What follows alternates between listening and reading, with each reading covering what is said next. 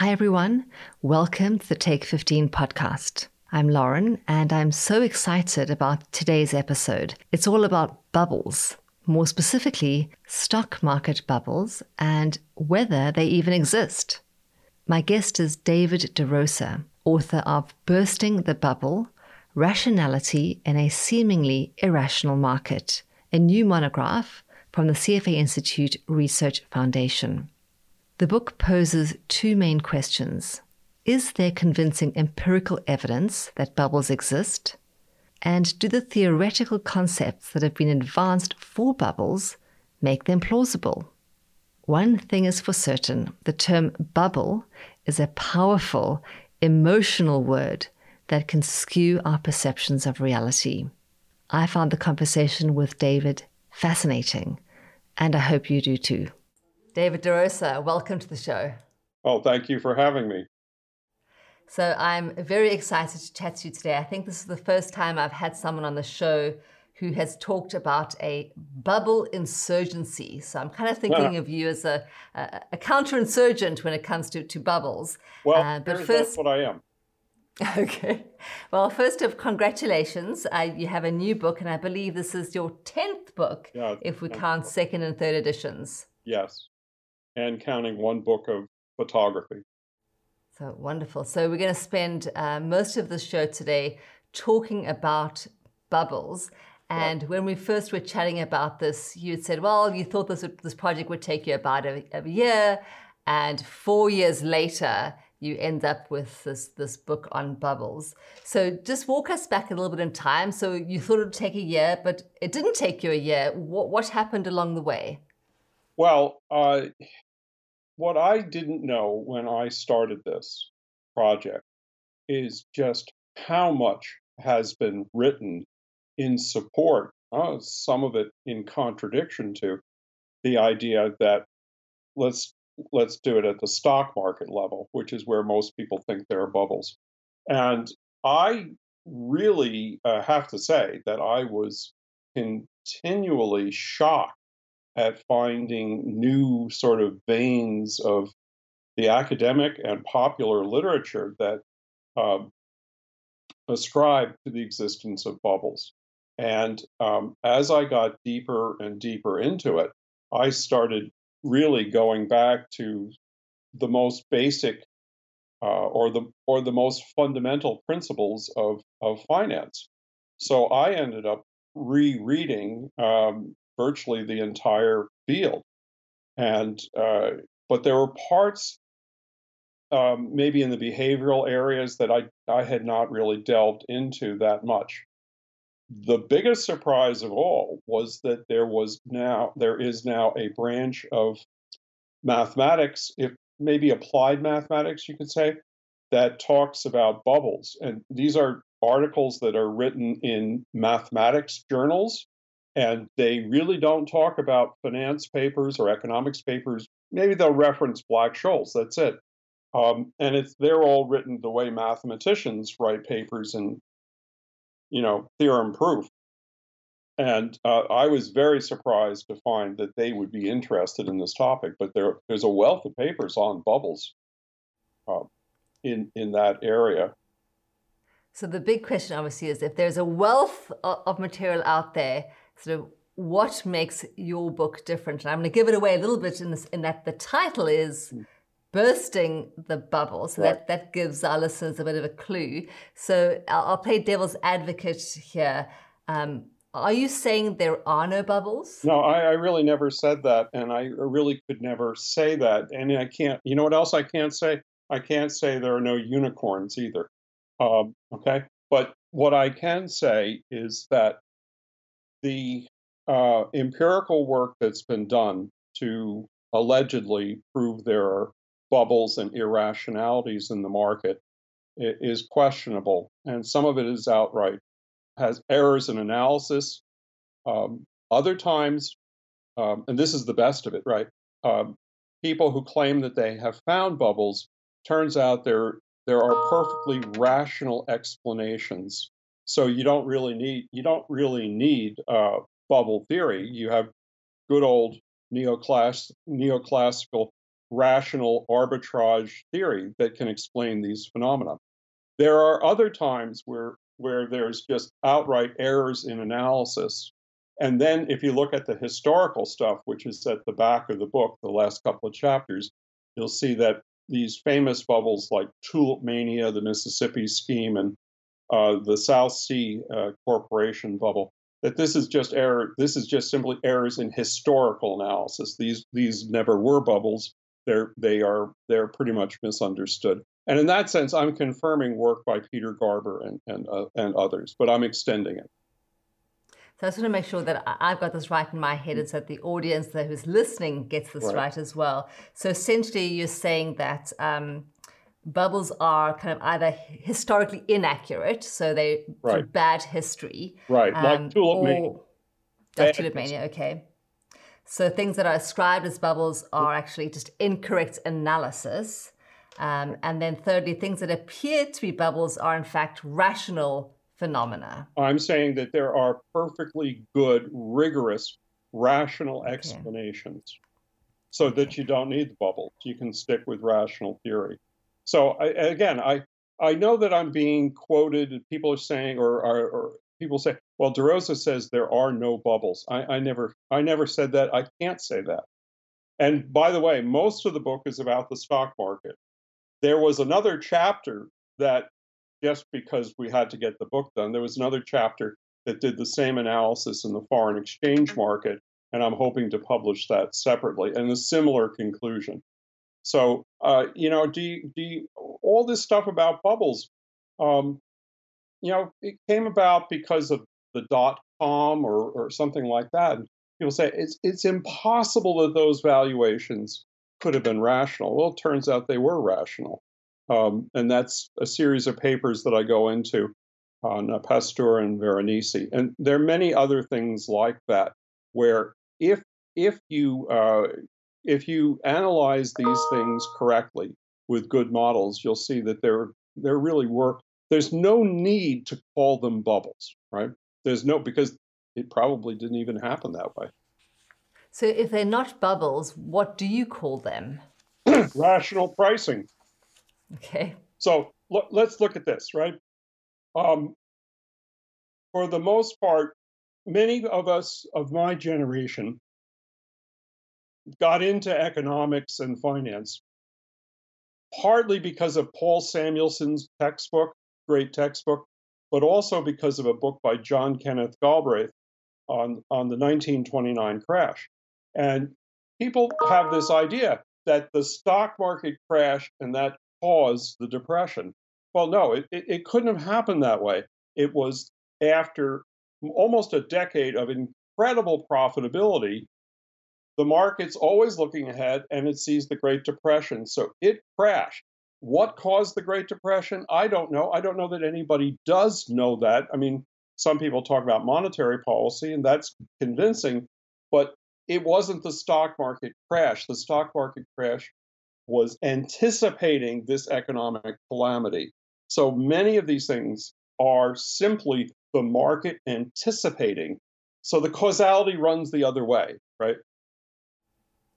So perhaps the most famous bubble in history is uh, the Dutch tulip mania. Yes. Um, but you argue that that wasn't actually a, ba- uh, a bubble. Right. Just explain that for the audience, how you explain what happened there. Well, I'm I'm first of all, I've I've got this these great papers by the economist Peter Garber, and there's also uh, a book that came out in the last couple of years by a by an excellent historian, uh, Anne Goldgar. And what Goldgar can't find the tulip mania. Um, it's like if if it happened at all, it was among two dozen people, and uh, so the this where did it come from? Where did this idea of tulip? It came from a series of government pamphlets published in the 17th century warning people about speculation.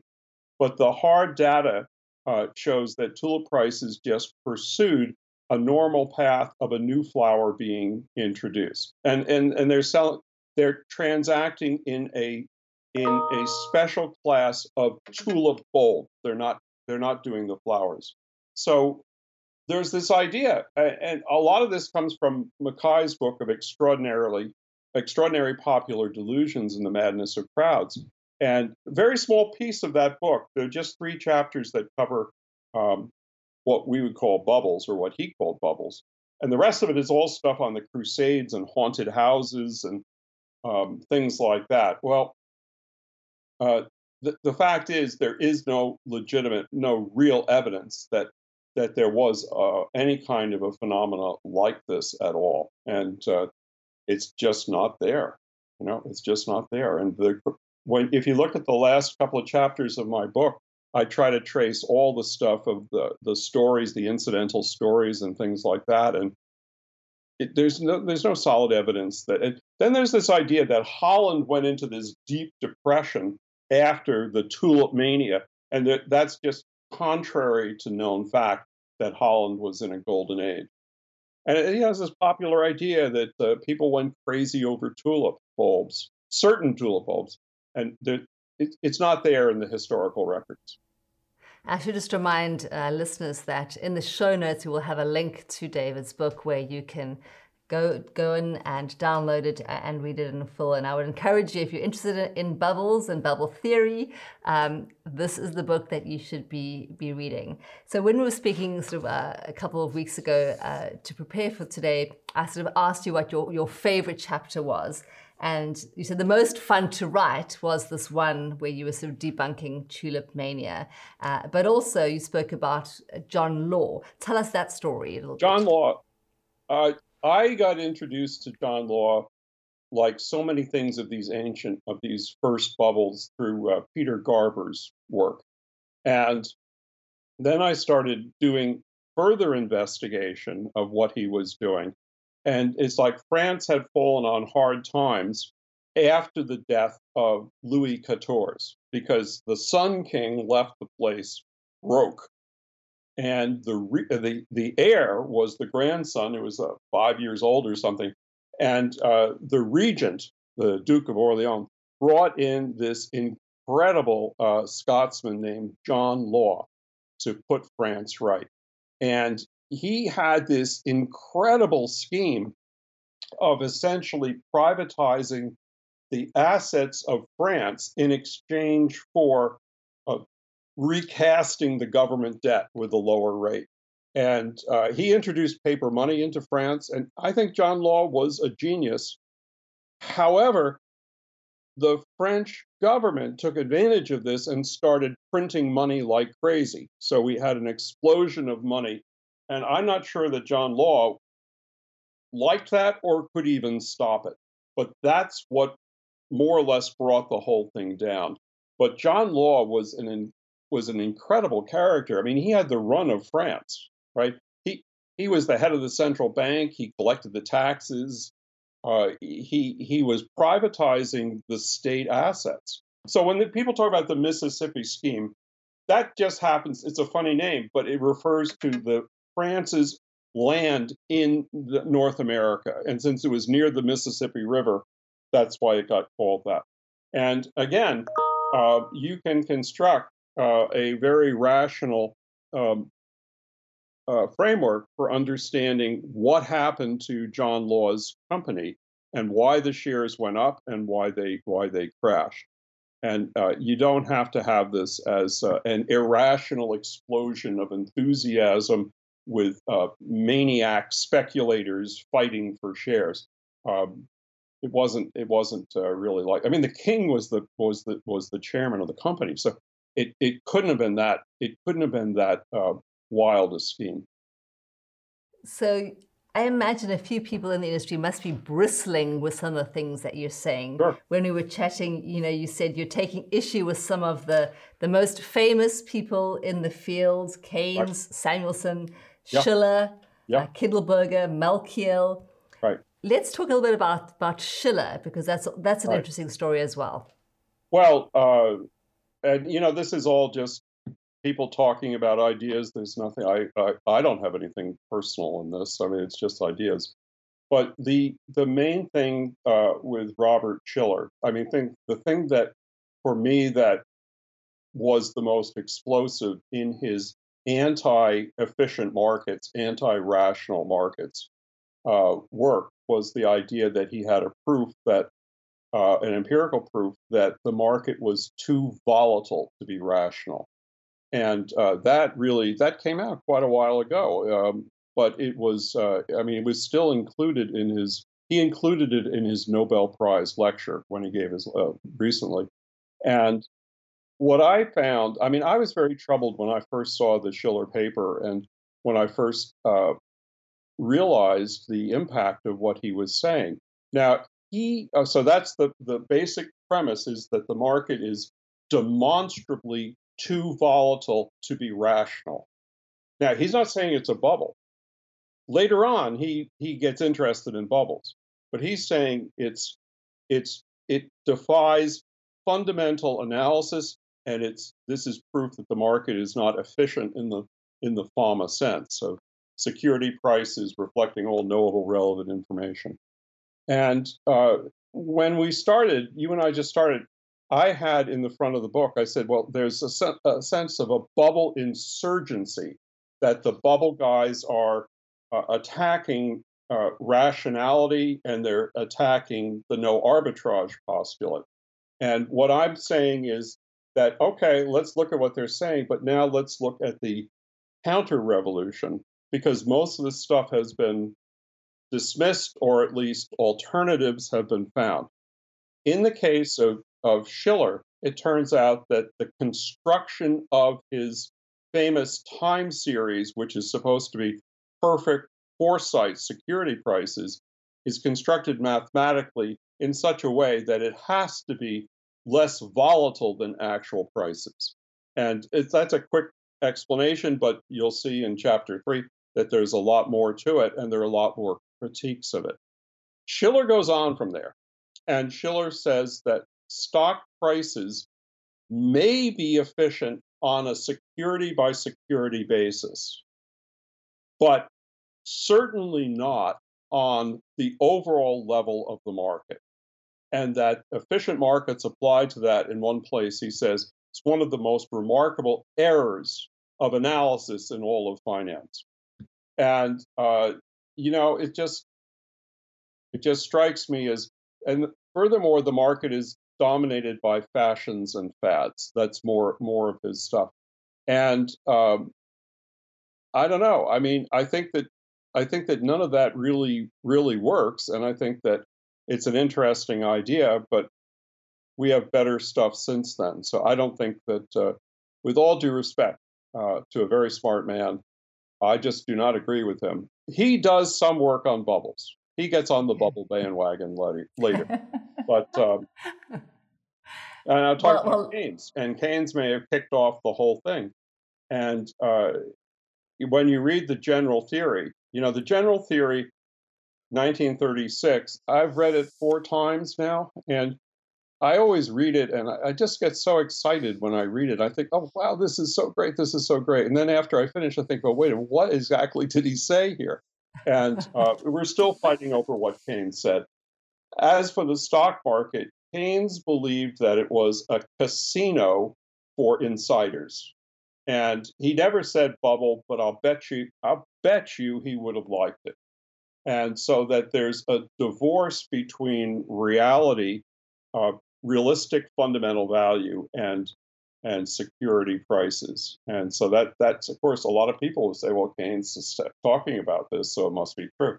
Well, there's a lot of things Keynes said that may not be true, and this is one of them. Um, you mentioned Malkiel. Uh, Bert Malkiel's a fine fellow and an intelligent man and a good writer.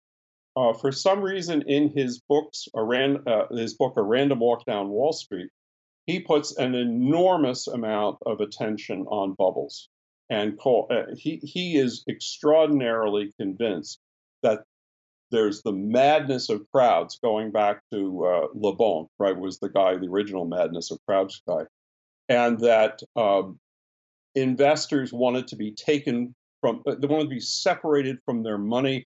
That uh, that the South Sea Corporation was a con job, and and you know he he he, you know he sold more books than I'll ever sell, but uh, I don't think that uh, I, I think that the academic Bert Malkiel is a different creature than the person who writes the popular books. So I don't really have a problem with the academic Bert Malkiel, but I think his Random Walk Down Wall Street has a lot of things in it that are highly uh, uh, uh, that are highly suspicious, that are, that are wrong. And Kindleberger, Charles Poor Kindleberger, and later Robert Aliber joined him. Uh, that's all about bubbles and manias and things like that. And so that's sort of like the antithesis of, of my book. But you know, and there's also a John Kenneth Galbraith book that just goes into all this, and he's really just parroting back what that guy Mackay wrote, right, 170 years ago. Um, uh, uh, you know, you a short history of financial euphoria is the title of his book, and I don't think that any of these books have any of these authors have stopped to think that maybe it isn't true. Maybe it isn't true. And um, because I don't know, as I said, I can't prove there are no unicorns. I can't prove there are no bubbles, but I can tell you that there's not a lot of evidence. And if you really wanted to prove that there were stock market bubbles, you have a very steep hill to climb. When you look at when you look at the analysis that's been done, it's extra, and when you look at the theory, it's extremely difficult to actually prove beyond a doubt that uh, the stock market is infested with these irrational bubbles. I just don't. I don't think that's been proven. Maybe true, but it hasn't been proven. So one thing seems very, uh, very clear is that the, the word bubble carries with it a lot of baggage. Oh, yeah. Um, bringing the discussion sort of from the, the 17th century and the tulip mania sort of forward to today, yeah. there are a couple of things that have been in the news recently that people may ascribe to being bubbles that I want right. to ask you about. So one of them is Bitcoin. And right, Bitcoin. how do you explain the, the significant growth in the value of Bitcoin? I can't. I, I haven't looked at it in the book and I haven't really delved into it. But um, I mean, maybe that is a bubble. I don't know. But uh, I also think that I have trouble at the beginning of even understanding why anybody wants a Bitcoin unless you're a drug dealer, um, or or or a North Korean uh, no North Korean uh, hacker. I don't know why anybody wants them. I don't know. I don't know what the what the fundamental value is. Uh, it's certainly an enormously volatile asset. So as a store of value, um, doesn't look very good to me. But I didn't look at Bitcoin. It's something I, at some point I will. And there are other things like that that appear to be um, bubbles. My topic was the stock market plus the three Mackay uh, famous bubbles. But I don't know. I mean, I don't own any Bitcoins. I don't plan on owning any Bitcoins. Um, it doesn't look like a particularly good store of value. Uh, I guess it's a uh, tax efficient in the sense that you won't get reported to the IRS. I guess, but I don't know why a Bitcoin would be worth fifty thousand dollars. It's, and I don't even know that you can actually get that money, right? I don't know that you can actually get that money. Uh, by the way, um, we're exercising a a after the fact a you know a post condition bias in this discussion because there have been several other uh, e, e currencies that have crashed and burned. Right. So we're we're just looking at the one that that survived so far, but there are many other ones that that went to zero value. So it, the concept of that one of them would allegedly sell at these prices um, something maybe I should look into. I mean, I'll I'll be happy to right. put on my debunker hat and, and go after it and go after that. But I didn't really look at Bitcoin and um, okay. So I know that in the book you didn't look at this, but I'm wondering if you can put your, your debunker hat on just for a moment because there's been a, a lot of talk uh, in the media about NFTs or non fungible tokens. Right. And of course, there was in the news um, the work of art by the artist known as Beeple that sold for $69 million right. at Christie's.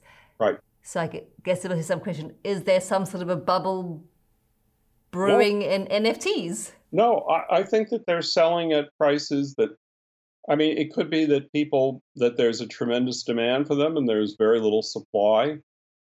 You know, it just could be a scarcity thing that um, artists go in and out of, of, of, of favor, and that doesn't mean that they're bubbles. So I think you got to be careful. What, what is a bubble? It's an irrational surge in price unrelated to fundamental value that subsequently and unexpectedly crashes and burns. That's one definition. Another is that it's just divorced from fundamental value. But if you think you can arrive at fundamental value for works of art, then you have missed a great career, uh, perhaps, because I mean, you hear stories recently about uh, Van Gogh's paintings that were sold for pocket change, right? Um, I mean, I don't know. I don't know what determines the price of art. It's a good question, but um, I don't think that that means there are bubbles. I think that those are unique pieces of art, which there is no supply other than those particular paintings, and people look at it as um, people with a lot of money have got to have it, and so they bid it up. And but that's not a bubble. That's demand. That's supply so, and demand and I, I, hesitate to use the word bubbles here, so I'll use the kind of the scary air quotes, but two bubbles that I have lived through uh, the dot com bubble, which I believe you wrote about in the book, and of course the housing bubble. Right. So, uh, how do you explain that to sort of lay people like me who are like, no, no, no, there, there definitely was a bubble there? No, I, well, the dot com thing is in uh, chapter four. Uh, that's in, uh, yeah, chapter four. The answer to that is that uh, the valuation techniques that suggest there was a bubble in the internet stocks do not have firm footing, and that if you use a more sophisticated rational model, uh, a Bayesian model, you'll see that you can value the internet at its peak on March 10th of 2000, and you can also see why it, why it came off, why why prices came off, and so why they came off so violently. So the answer is chapter four, which is kind of tough reading, but um, there are perfectly fine rational models that show why it is that those stocks would have had particularly high value and why that value would would uh, fade, not just fade, evaporate. And so that that one's accounted for. Housing. I think that whole episode was totally misunderstood. Um, and it the, the biggest piece of misunderstanding comes down to this idea of, that the subprime loan market killed the rest of finance. And let me just ask you this simple question. Let's say that you had four types of loan, four loans, right? Uh, how, uh, housing loans, and you had one that that's very well capitalized on a nice piece of real estate and then one that's a little less capitalized. And then you go all the way down to the fourth one, and that's one that's it doesn't the, the borrower doesn't have a lot of money, doesn't have a lot of stable income. Um, it's maybe uh, hundred percent of the of the value or ninety percent of the value. It's in a dodgy area, right? Okay, so now all of a sudden, a big hulking recession comes along right? A big recession comes along. I don't know why, but it comes along. Okay. What's going to happen? That first mortgage that I mentioned, the so called subprime, is going right into the tank. Right? Right into the tank. Maybe some of the others, but that's the one that's going to go in. And to a to an unsuspecting person, it looks like cause and effect. And so, what I think happened, like in 2008, is basically there was an enormous recession and it hit subprime simply because those were the riskiest loans. And then everybody, from politicians to commentators, saying, oh, those subprime guys, they killed us. They didn't kill you, they were the messenger, right? And Now, was housing a bubble? I don't know. Shiller thinks it was, and Thaler thinks it was, but I don't really know whether this was a traditional bubble. Just because it went up in price and then down in price and then back up in price doesn't mean it went through a bubble. A bubble is something is, else. Mm. It's definitely a fascinating discussion. I just want to remind viewers that if you want to take a deep dive into I guess the counter-revolutionary take on bubbles, then I, I you know I highly recommend you download that link and read Thank you. Uh, the book. Um, so now we're, we're, almost out of time, so this is the, the, sort of the fun part where I get to ask you the three questions that I ask all my guests at the end of the show. And the first one, it's a very easy one. That's what I call the ray of sunshine question. And I just ask you to think about or tell me one positive long lasting change that you hope to see as a result of the pandemic? I hope to see that these new vaccines, many of two, two of which that we know of, that are based on messenger RNA, will lead to a new family of vaccines and other cures. So I look to the scientists and I am in awe of these people that they got this done so fast. So I think that basically we are in the hands of the scientists and they have not let us down. But if they can make these vaccines, then I have to wonder what else these clever people have in the lab and where they're what else they're going to do for us. But we owe we owe the scientific community our lives in this one. We do. We owe a huge debt of gratitude. That is for sure. So that's the so, that's the ray of hope that I see. That's a great one. So now we're going to change direction slightly. Um, you're going to take a trip to outer space, David, and you're allowed to take one item with you. What do you take? I would take one of the works of classical literature. I mean, something that was um, something that I could read. Um, I, w- I would take something, you know, probably uh, from from the uh, golden age of Rome, probably um, Cicero, something like Cicero or um, Caesar or or the Aeneid, something like that. And you could put it another way. If God forbid I got arrested and got sent away to Supermax and let me have one book, that would be it. yes. Well, I almost thought that you were going to answer that you take a camera because I should tell uh, our, our, our, audience that you are an avid photographer. Yes. And one of the books that is in your, I guess, not in the 10, maybe it's the 11th, is a book about uh, photographs taken in Egypt. Yes. Um, so that was taken a long time ago, too. Yeah. Um, I have um, I have been involved in photography for probably since I was a graduate student. And at first, uh, film photography, and then later I. And so the film photography days, I went to Egypt twice, and um, you know it's sort of like using uh, ASA 400 film in tombs, right? And in those days, you could just do anything you want. I mean, you, now they've got them all covered up with glass and not allowed to bring cameras in the tombs and things. But I, uh, I, I, I took a lot of photographs, and I found them. There was in 1982, 83 and I found them a few years ago. I found the negatives, which I then digitized and started cleaning them up. And then I connected with an old classmate of mine at the College of the University of Chicago, who is an Egyptologist. His name is Ed Meltzer. And we went through all the photographs and we uh, identified, mostly Meltzer, uh, identified everyone, everything, every god, everything in those photographs. And then after I finished scrubbing the negatives because they had um, they had deteriorated, um, I made it into a book, and um, so I self-published it. It's on Amazon, but um, that was that's one of my adventures in photography.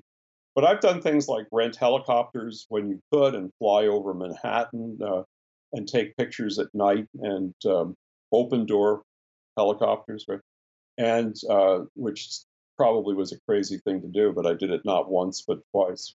And I've been all over the world, so I've got pictures from all over. There, there is a free website, uh, derosa-photos.photoshelter.com, and uh, you'll. It starts out. You'll see a picture of of um, of Central Park, and uh, you'll see all the galleries. And the Egypt photos are there. All the Egypt photos are there as well.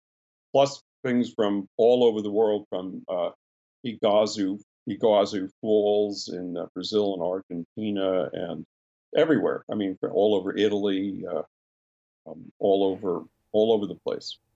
Great. So we have time just for our final question, and this is maybe my my funnest question and it's about superpowers. And you can only pick one of these two superpowers. It's either flight or it's invisibility. Whichever one you choose, you're the only person in the world that has that superpower. Which one are you going to choose? And what are you going to do with it? Power? Yes. So you I can either choose to fly or you can choose to be invisible. And what do you do with it? Hmm. Uh, well, uh, I think that H.G. Wells wrote this book called The Invisible Man, and what happens to the invisible man is he becomes a criminal. He drifts into uh, because he can't get caught, right? He starts murdering people. So I'm going to go with flying, and uh, the answer is the twofold answer is I'm never going to wait in line at an airport again. and the second is uh, I'm not going to worry about uh, my carbon footprint and I'm going to fly all over and take pictures. Well, take me with you in your backpack. Well, on that note, David, it's been a, a real pleasure talking to you today. Thank you thank so you. much for joining us. You're quite welcome. Thank you for Thanks. publishing the book and thank you for the podcast. You've been listening to the Take 15 podcast from CFA Institute. If you haven't yet subscribed, you can do so on our YouTube channel or wherever you listen to the show. That way, you never miss an episode. And if you enjoyed today's show, we'd appreciate a rating and review. Or if you'd simply tell a friend about the show, that would help us too. And a quick reminder this podcast isn't intended to provide expert advice on the topics we covered. If you need tax, accounting, or legal advice, please consult a professional. I'm Lauren Foster. Thanks so much for listening and see you next week.